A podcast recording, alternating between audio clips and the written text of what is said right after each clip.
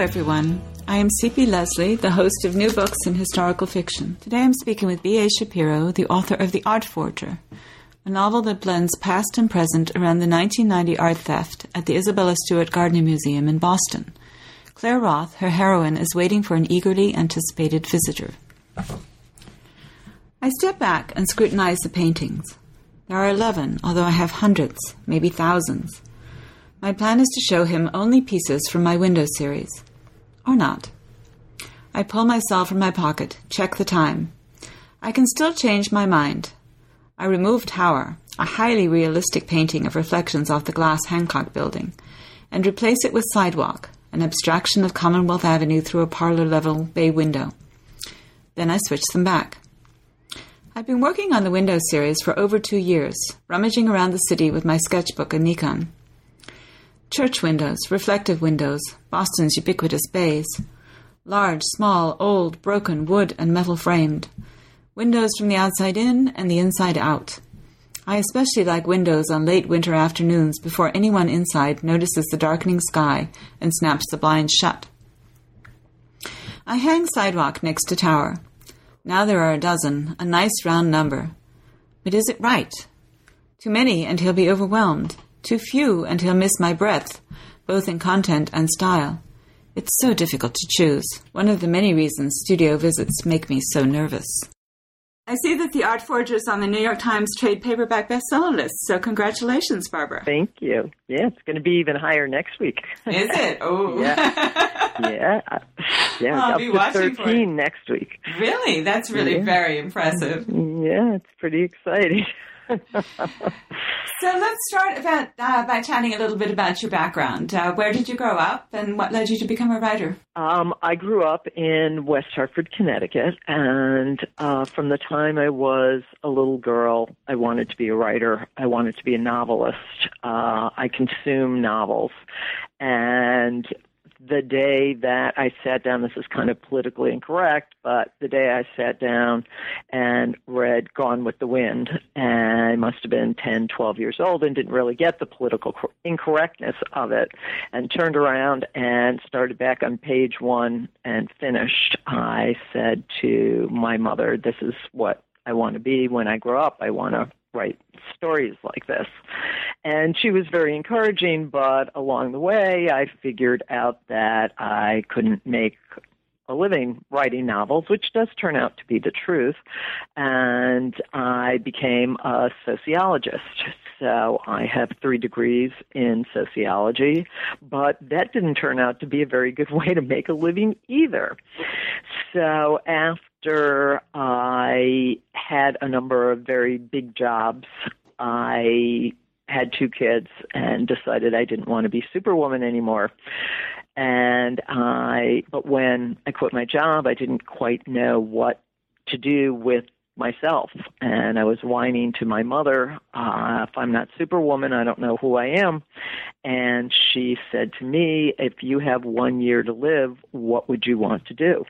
And I said, write a novel and spend time with my children. And she said, go for it. So that's how I started writing. And did you take courses, or did you read about writing, or did you just get in and write? I just went in and wrote why or how, and I had the, you know, the hubris to do such a thing. I don't know, but I, I also I tell my students I teach writing that one of the things that you need to write fiction is to love fiction and to have read thousands and thousands of novels, which give you this kind of innate muscle memory about how to write. So I think that started it. And I wrote my first novel, which was very flawed and didn't get published as most first novels didn't. Then I started taking classes on story structure and workshops. And that was when I started working with a writers group and the first novel that came out of that group did get published. Yeah, I have a writers group too. I found it absolutely invaluable. I don't know how people write without them, but I have many writing buddies who don't uh, I I just find that I get so you know when you're when you're writing it you're like an inch away from it and it's very hard you know to see that forest that way and having other people read it and then say to you oh i really you know i, I can't stand that guy in that scene and you're like wait he's supposed to be a good guy. And then they say, well, but you had him say this one thing and that made me not like him. And, you know, you don't realize that about your own writing. And I, I think the feedback is, you know, a total necessary thing for me. Yeah, I think so too. And and it's also very hard to figure out what other people need to know. You know, it's I, right. I it's for me I can see it so clearly in my head and that it doesn't always get onto the page and i need someone to say wait a second why is that person doing that right right there's that and also when you write too much and it's more than the reader needs to know, which I think almost everybody does at the beginning of a book. You start stuffing it full of stuff, and you need someone else to say, We don't need this information right now. Save it for chapter three or six or even the end. Yeah, that's a very good point. Um, so I see you've actually written quite a lot by this point. You have six novels and four screenplays and a nonfiction book as well. So, how did you get from not writing to The Art Forger?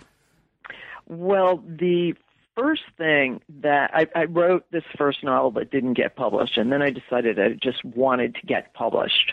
So I wrote a nonfiction book, and when I finished it, um, it's called The Big Squeeze, and it is about the sandwich generation, people who are dealing with aging parents while they still have young kids. And it was a very useful book, but I really didn't enjoy writing it. And I said, you know what?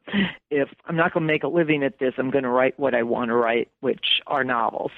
And so I wrote a novel that actually was a ghost story, um, but was also, I thought, kind of literary. But when it got bought, it got marketed as psychological suspense, which it also was, and fell within the mystery genre. And I wrote four more books that got published that were psychological suspense. And uh, none of them did very well at all. But I decided I wanted to break out of some of this genre, you know, the the genres put you inside a cage in a lot of ways and I wanted to break out of it. So I wrote three more books that were not genre books and I couldn't sell any of them. So those did not get published. And I was ready to go on to my fourth or fifth or sixth career, depending on how you number my careers. And I decided I was going to write one more book and it was just going to be the book that I wanted to write. And it wasn't going to fit into any genre or not genre. It was just going to be the book of my heart. And if this book did not get published, then I was moving on and I was just going to close out the writing career and define it as successful and move on which of course I didn't want to do, but felt that after, you know, if I had four unpublished books, it was a sign that maybe this wasn't really where I should be spending all my efforts. So I wrote The Art Forger and I, uh, Uh, we sent it out to all of the big publishers and, in New York, and they all turned it down, saying that it didn't fit into a genre. And people said, if you make it more historical, then we'd be interested. If you make it more of a thriller, we'll be interested. You make it more chick lit, we'll be interested. But it doesn't fit on the shelf somewhere. And if we can't classify it on a shelf, then we can't sell it. And I was devastated. The most devastated I was was when we got a rejection from a very, very big editor at Random House. And the rejection said, I love this book. It breaks my heart not to be able to buy it, but it's going to get lost in the swirl of Random House trade paper, and it's never going to get the readership it deserves. So, of course, I cried and sobbed and said to my agent, I think, you know, I, I think we got to be done with this. And we decided that no, we would go out one more time and just I said to her, send it everywhere to anyone you think might possibly be interested. And it ended up on the desk of my wonderful editor at Algonquin. And they wanted it. They wanted to publish it. And when I first met with her and told her how it had been rejected and that it had been rejected because no one knew what it was, she kind of looked at me confused and she said, It's a novel. And I was like, Thank you. Thank you it's a novel. So that's that's how it all came to be, and the fact that it is now, you know, doing really really well is testimony to the fact that uh, you don't need to be in a box. No, I think that's a very heartening story it, because so many people get caught up in that, and it's a wonderful book. I'm so glad that your editor uh, took a chance on it, and I'm so glad it's doing so well. Maybe it'll kind of kick a few people in well, places where they need to be kicked. Yeah, it's um but you see Algonquin is a very unusual publisher. They're small but they're, you know, very well regarded and they most of these large publishers are publishing hundreds and hundreds of book a mo- books a month. Algonquin publishes 25 a year. So their model is very different and they have to get behind every book they publish. They can't do what these larger houses can do. And, you know, if you have a really big name, they're the ones who are making the money for the house and they're carrying a lot of other people. With Algonquin, every book has to carry itself and they go out, they get behind it, they promote it. They're everywhere. They're, you know, creative and they, you know, I, I feel like they did this for me you know that uh, they've just been amazing, and they they made this happen for me. Oh, that's great. And as a reader, I'm very grateful that they did because I loved this book from the moment oh, I opened it. I thought it was just fabulous. And I'd like to get into talking about the art and where the idea for it came from, but I also want to let my listeners know that this is New Books in Historical Fiction. And most of the art forger takes place in 1991, which for people my son's age is already history. really? Um, but there is also, uh, I'm not sure that we will get to it because it depends how far we get into the plot, but there is also a historical thread, I think we could call it, that goes through the book. Um, which is part of it. So it does qualify as a book in historical fiction, even though it's it can't be you know uh, tacked into that that genre and only that genre again, that was that was another problem with it was that it didn't, you know, is it historical or not? You know, make it more historical. Right. No, I think it's just historical enough. And it was really very interesting. I, I had left Boston by 1991, but I was there until 1989. I lived there from 82 to 89 and earlier oh. in the 70s. And so um, it was almost like going home for me. And mm. I I remember the the uh, theft at the Isabella uh, Gardner Museum, even though I wasn't there at the time. Well, it was a huge, you know, it was a huge, huge deal. It still is. Um, mm-hmm. Um, it's the largest uh, art theft in history, solved or unsolved. Yeah, it was an extraordinary uh, coincidence is the only word I can think of, but there's no, it's not really a coincidence. But as I was uh, setting up this interview, the news came over from the uh, FBI that they yeah. know who did it. I don't know if they really do, but that's another story. It certainly is. Uh, so tell us what what made you focus on this theft for your for the book of your heart. Well, I had been wanting to write a book about Isabella Stewart Gardner for about 20 years, and I hadn't been able to figure out a way to do it. She was just this unbelievable bigger, bigger, bigger than life woman. And she lived at the end of the 19th century and uh, in Boston, very, very wealthy.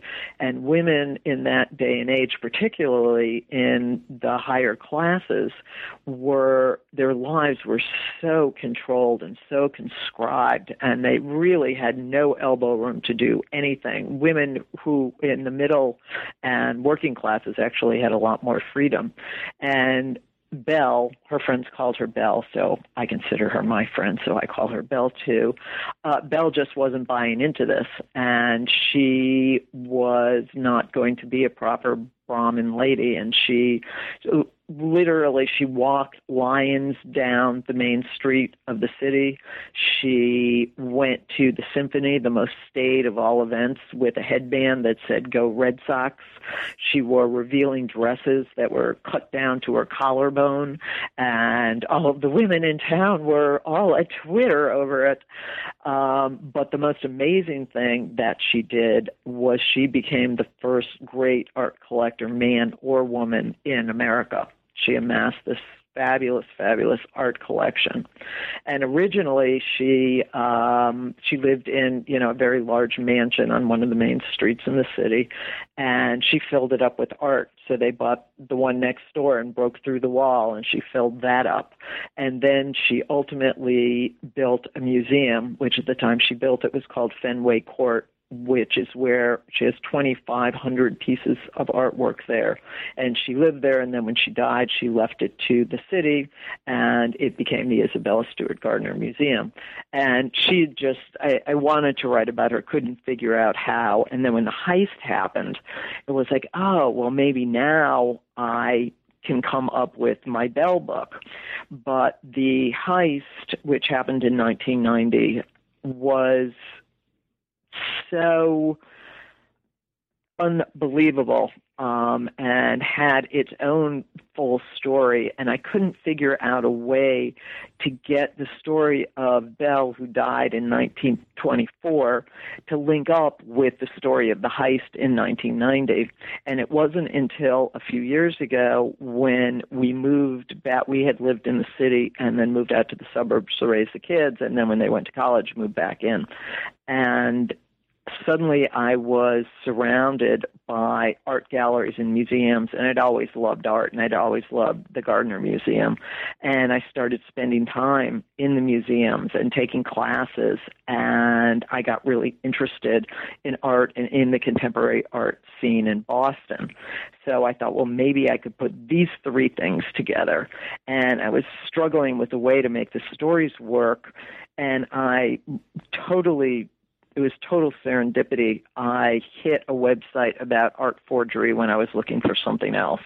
And suddenly it all started to fit together. I was so fascinated by the art forgery piece, who these people were that did it, how they did it, what they did, what happened to them when they got caught, what happened to the paintings when they didn't get caught. I, just you know, it blew my mind.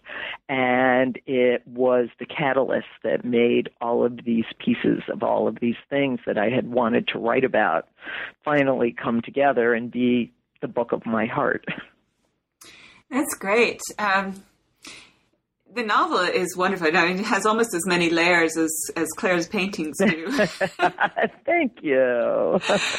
and um, so tell us a little bit about Claire Roth, your heroine.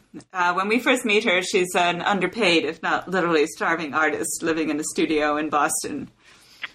She is, but she is struggling even more than most struggling, starving artists because of a career killing scandal that happened three years before the book opens. So when the book opens, uh, she is working because of the scandal. She, no one is interested in her work. She can't show it. The galleries won't buy it. The museums aren't interested in it, and she's forced to work for a company called Reproductions.com, where she it's a totally legitimate business. She is hired to paint masterpieces, which they then sell online as copies of, of masterpieces. And she does that during the day, and she works on her own stuff which nobody's interested in at night. And when the book opens, she's approached by the largest gallery owner in the city, and he says to her, If you will forge a painting for me, I will give you your own one woman show. And this, of course, will catapult her career, and of course, it's breaking the law in so many different ways, but she is so ambitious and so frustrated that she crosses this line and agrees to forge the painting for making the proverbial deal with the devil. And as when we make deals with our devil, she gets lots of trouble, trouble, trouble. But she convinces herself that it's okay. How does she do that? Well, you know, this is something I'm very interested in. Um, I actually my degrees are all in sociology and social psychology.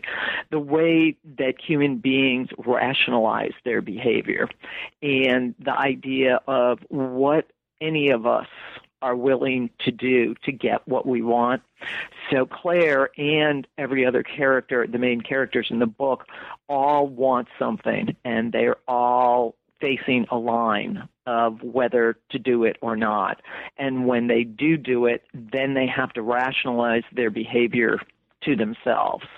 And Claire feels in some ways like she deserves this after what had happened to her in the past that this is a way you know wrong had been done to her and she's doing this and so that's one piece of it the other piece is that you don't copying a painting is you copy something and it looks like a painting.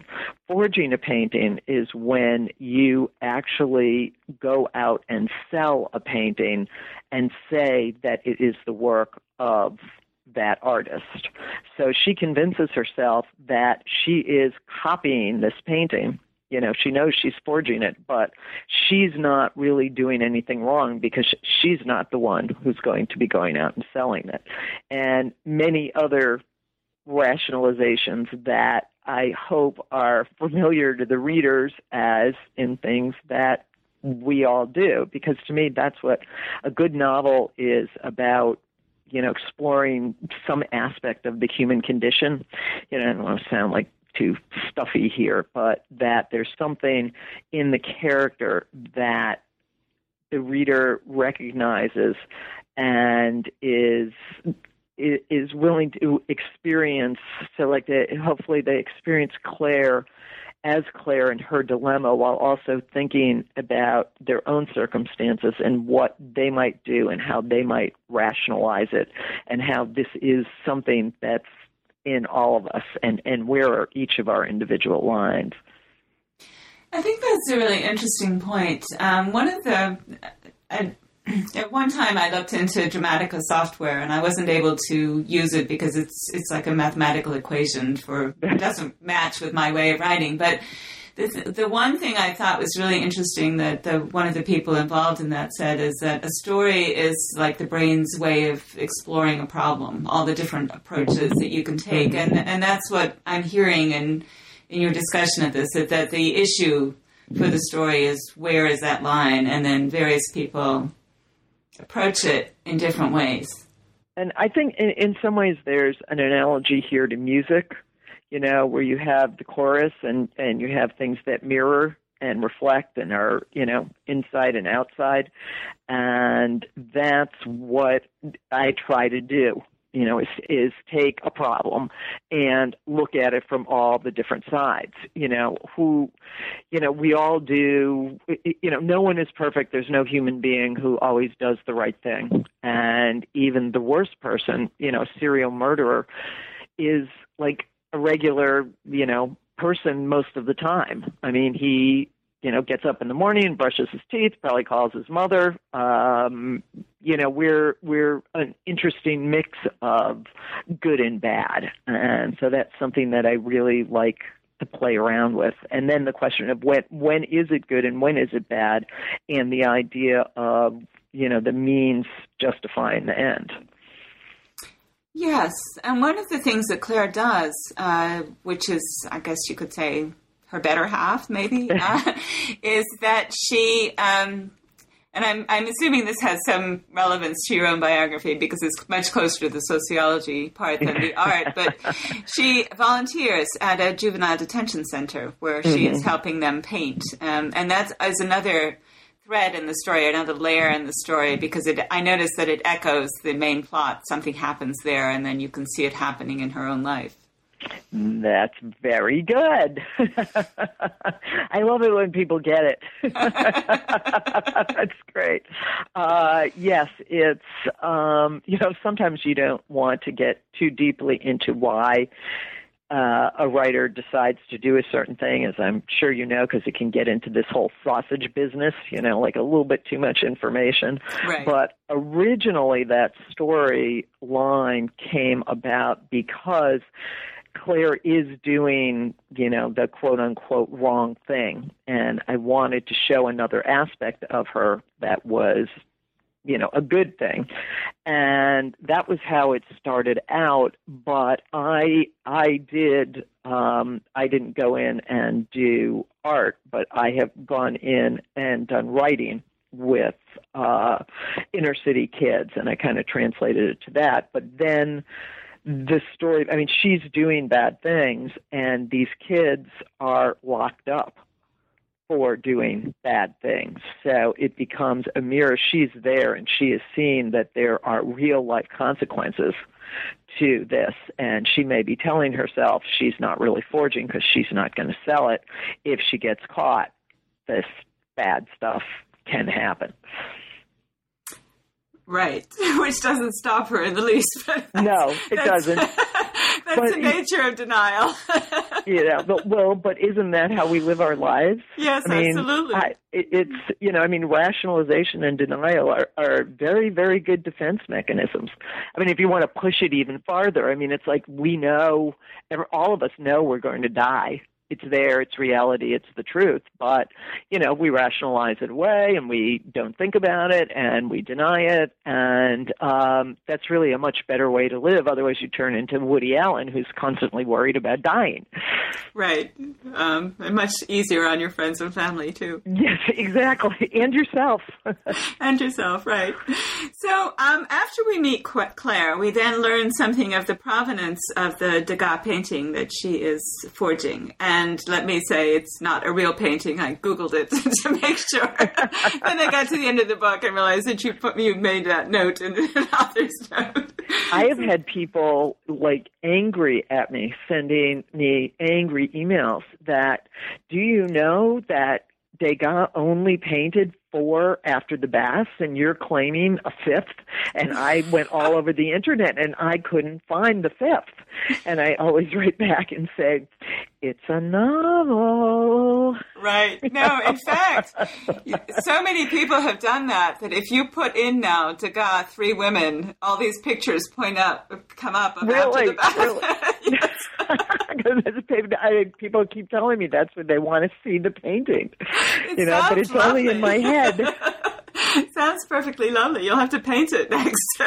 well, if I could, I would. Actually, I I can't paint. Uh, one of the biggest compliments I get is when people ask me if I'm a painter, but I can't. And I actually have been playing around with the idea of hiring a painter to paint you know, one or two of the paintings in the book, that it would be kind of like, you know, working with a sketch artist, that I would have uh, him or her read the book, the description, and then I would sit with them, you know, and uh, say, no, no, no, it's not quite like that. No, no, no, it's like you have to do this over here and this over here.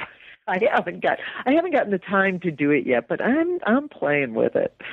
You know, that's really amazing because one of the things that I was going to mention, and then I'd like to get back to the, the fictional provenance of the Degas painting, but I am an absolute painting moron. My, my son can do anime and stuff like this on the computer. We have no idea. It must have skipped like three generations. the genes work in strange ways. They do, but I cannot, you know, stick people were sort of like the height of my artistic career. And when I, so one of the things I particularly liked about this book was that I when I would read Claire painting, I felt like this was the first time in my life that I could imagine how the world looked oh. to an artist. And oh, so I thought, you. oh, she must have been painting since she was three. no, I've just been wishing I could paint since I was three. so how did you how did you reproduce that sense? I mean, it's very realistic. It, it feels absolutely what you would expect from an artist. Well, I interviewed a lot of artists, and um, I have a lot of friends who are artists, and I read a lot of biographies of artists, and I, you know, in some ways, all all of the creative fields have a lot in common when it comes to the person um, when I was writing this book, you know, I said that I had written three books that hadn't gotten published, and I had written five that had been published poorly, and this was my last. My, this was my last attempt, and so I was a struggling artist, and I was feeling that you know people were not paying attention to me that i was working hard that i i thought i was creating you know quality work and none of it was coming to fruition. So I poured a lot of that into Claire. And when I, you know, people talk about how writers talk about how they channel their characters and the character comes to them and then tells them what to do and it isn't what the writer thought. And I don't know, my antenna might not just might not be hooked up right, but no one has, I've never channeled anybody. And so what I do is I think of myself as an actor.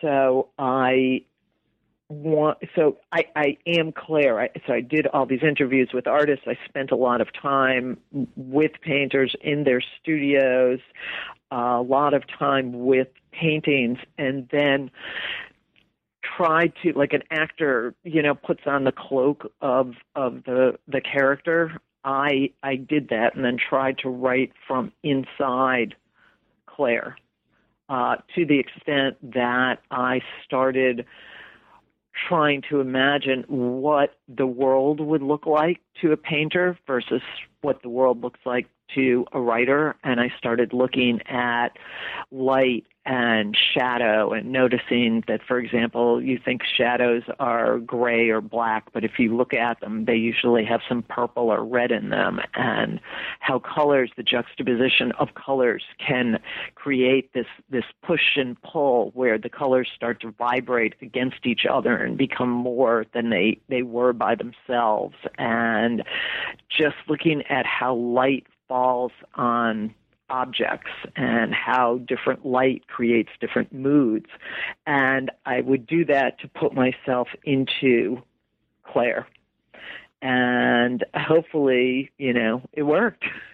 It did work. I mean, I, I literally will never look at a painting the same way because I, yeah. I'm a very verbal person, and so when I see it on the page, I can imagine what that would be like. But I had no idea that there was so much I mean, I, I, I, I had no did idea sort either. of, you know, because obviously painters are doing something that makes their paintings gorgeous, but the whole, um, let's see, how do I phrase this without giving too much away? But the whole sense of what creates a masterpiece yeah, and and the layers. I didn't know that these classical paintings were layers upon layers, and that you painted a single layer and let it dry, and then did another one, and how you go from colors. This was all. These are all things that I learned interviewing artists for the book, and it. You know, I was totally fascinated by it because I had loved art and had been spending all this time in museums, and I had no idea what it was that I was admiring and what the craft of it is, which I think is, you know, it goes back to what we were talking about before, the craft of writing too. There there's a craft of storytelling. There's a craft of painting and then there's the other things that you do with it that make it unique. But you have to know your craft. Yes, no, I didn't know any of that about the layers um, either. And in fact, the whole business about forgery was fascinating because. you know, what you do. One of the questions, um, I still haven't gotten back to the Degas, but so maybe we should talk about that first because, and then we can finish up with the, the, one of the things that interests me, it came up in a previous interview with Tasha Alexander, who, um, has written a series of Victorian mysteries, and the first uh, the first one is uh, called "And Only to Deceive," and it's about this whole question of what what makes not not in a legal sense, but in a more artistic, mm-hmm. ethical sense. Mm-hmm. What is the line between forgery and art? Yeah, you know? and I think it's it's. I mean, obviously, in a legal sense, it's clear. I mean, forgery is fraud, but the act of copying a work of art. What makes that distinct from the act of painting a work of art on, say, a subject that that has been pre- painted previously? or as you know, which is also one of the the themes of this book, um, is this very issue: where where does value lie? What is it that we we consider valuable or real? So, for example, you have a fifty million dollar Degas, and it's hanging in a museum, and you know people love it and they admire it, and you know people write their doctoral dissertations on it, and then it's found to be a forgery. Is it any less beautiful? Was the joy that it gave not real joy? Um, should the dissertations be rescinded? Um, what what is it? You know what what's authentic and what isn't? And in this society that we live in now, where if your name is Kardashian, you have a lot of value, and if you're a librarian, you know you don't have a whole lot. I think that these are really interesting questions. You know, what what is it? Yeah, and what is it? And and because it took it can take as much work. It can be as much ah, effort. Yeah, absolutely. And, and you and, and is effort it, or and then again, is beauty it? You know, is is the value because it was signed by Degas? Is the value because it was created by Degas? Is the value in what it looks like? I mean, what you know, where where is the line? And there's also this bizarre thing in that the, the process of forgery, which I, I mean, I suppose I was somewhat aware of it, but watching it develop throughout the course of the book, I started to really see that, in effect, Claire creates a work of art, right. which is her own, um, even though she's copying this other painting. Right. And in order to the the final stage, she she doesn't destroy the painting, but she actually dials it back in a sense to make it appear old right. enough to right. be Degas. So she actually she takes it up to a certain point, and then she, it's almost like she, um, you know, she had a five star painting that was hers, and then in order to fulfill her contract with the gallery dealer, she has to, or any forger has to. Then make it a four star painting that is pretending to be something else. It's, yeah. it's really a fascinating yeah, I never thought about it quite like that, but you're right. And uh, she did, but then she took what she learned from that and turned it into her own paintings, which right, I had exactly. a lot of fun with. Which mm-hmm. I had a lot of fun with. That was that was fun.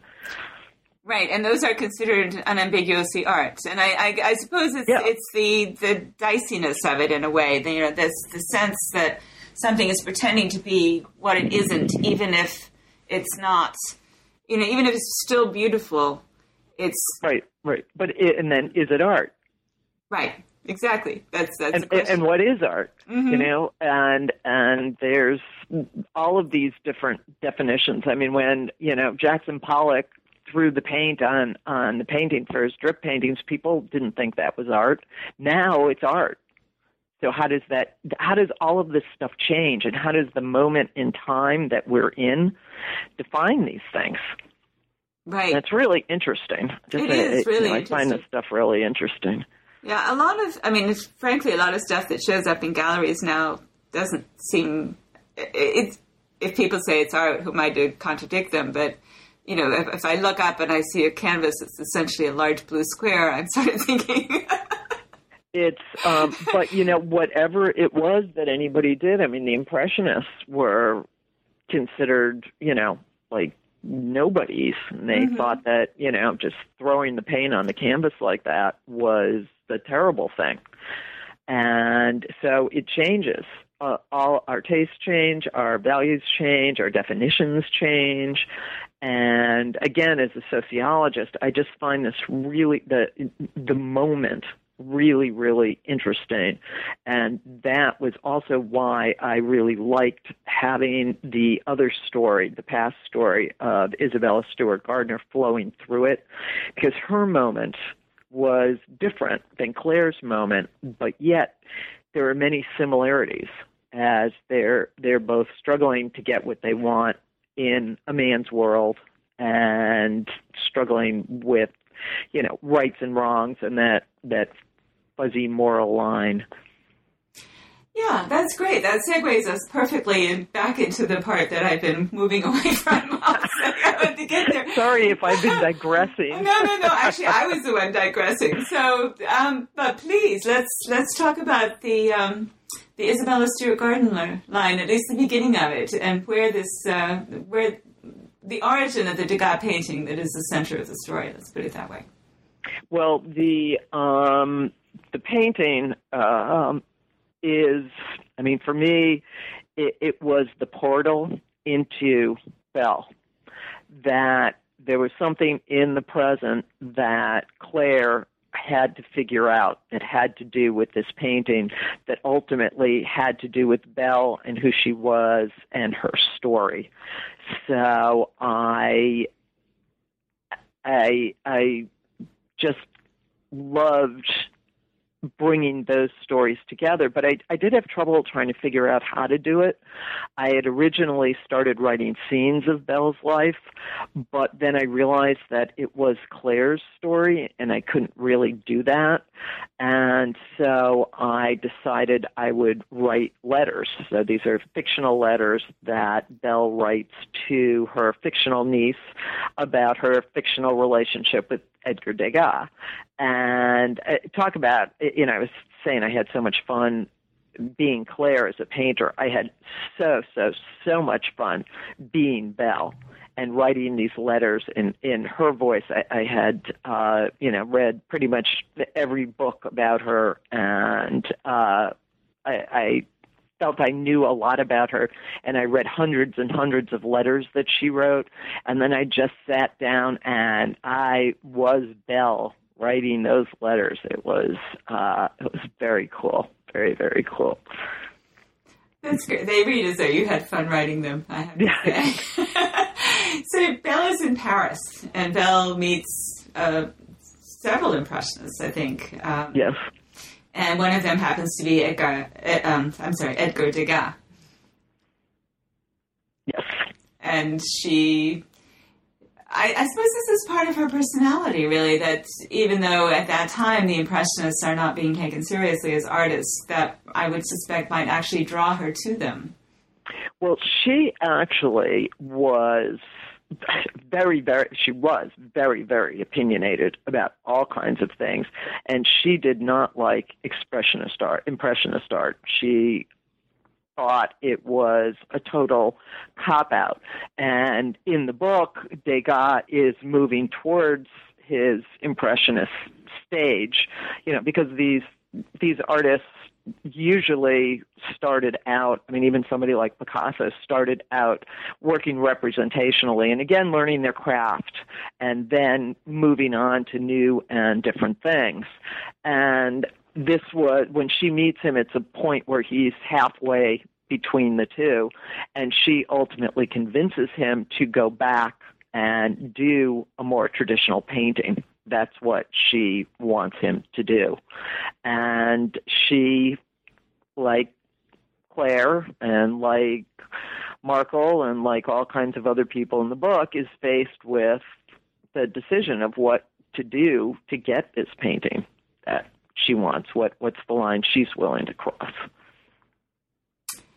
Yes, yes, she is. Um, I'm sorry, I was thinking very briefly as you were talking about that you're right it, it's that she wants Degas to be more representational. I this doesn't come out in your book but i remember reading it elsewhere that degas as he got older had severe vision problems. And i yeah. always wondered if that was part of what drew him to impressionism because he in his early paintings they're very representational. Yes and yet right. as he gets older they get fuzzier and fuzzier and i've always wondered if part of it is just that that's what he could see I don't know. Um, I could be wrong, but I think it was after that that his vision started going.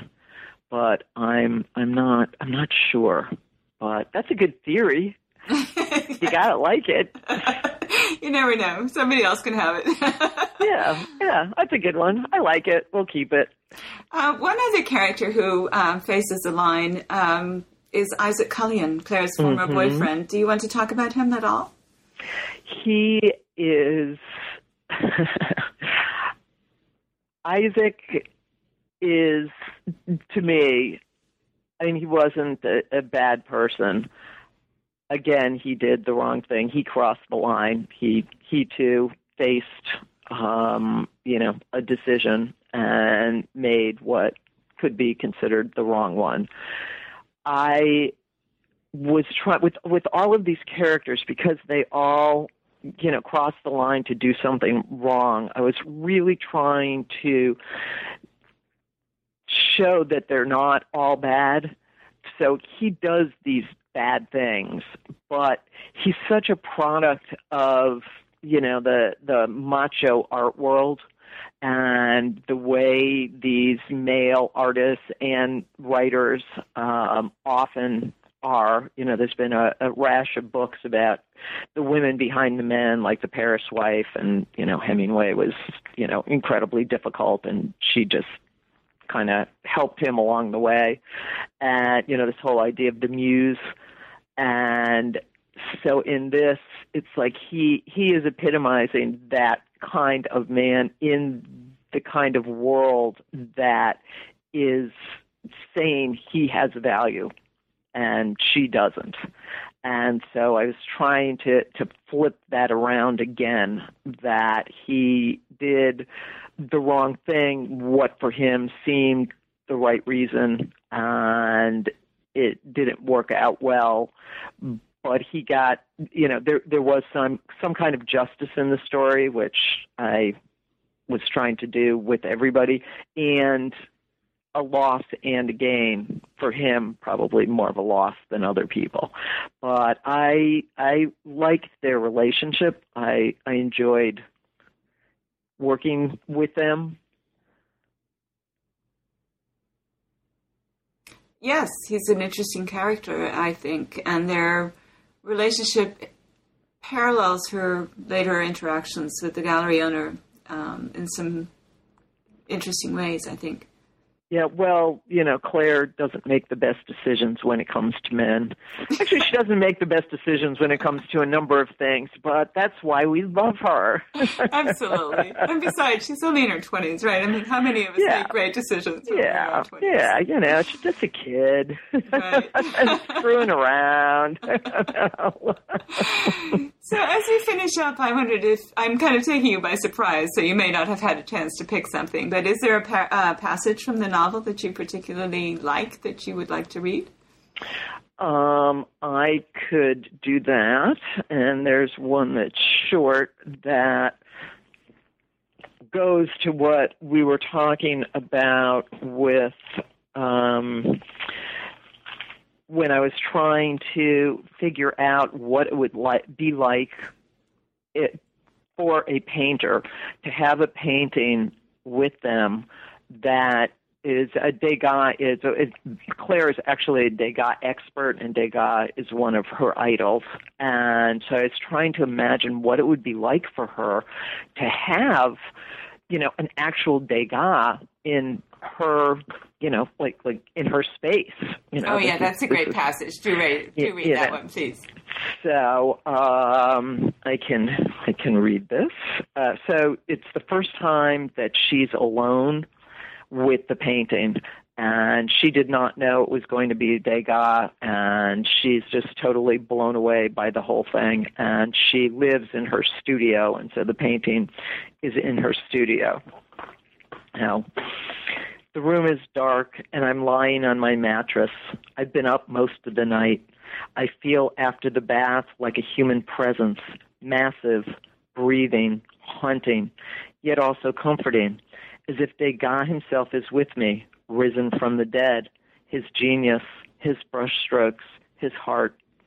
I think about the Gardner Museum, about the frames that hang empty on the walls of the Blue Room, the Dutch Room, and the Short Gallery.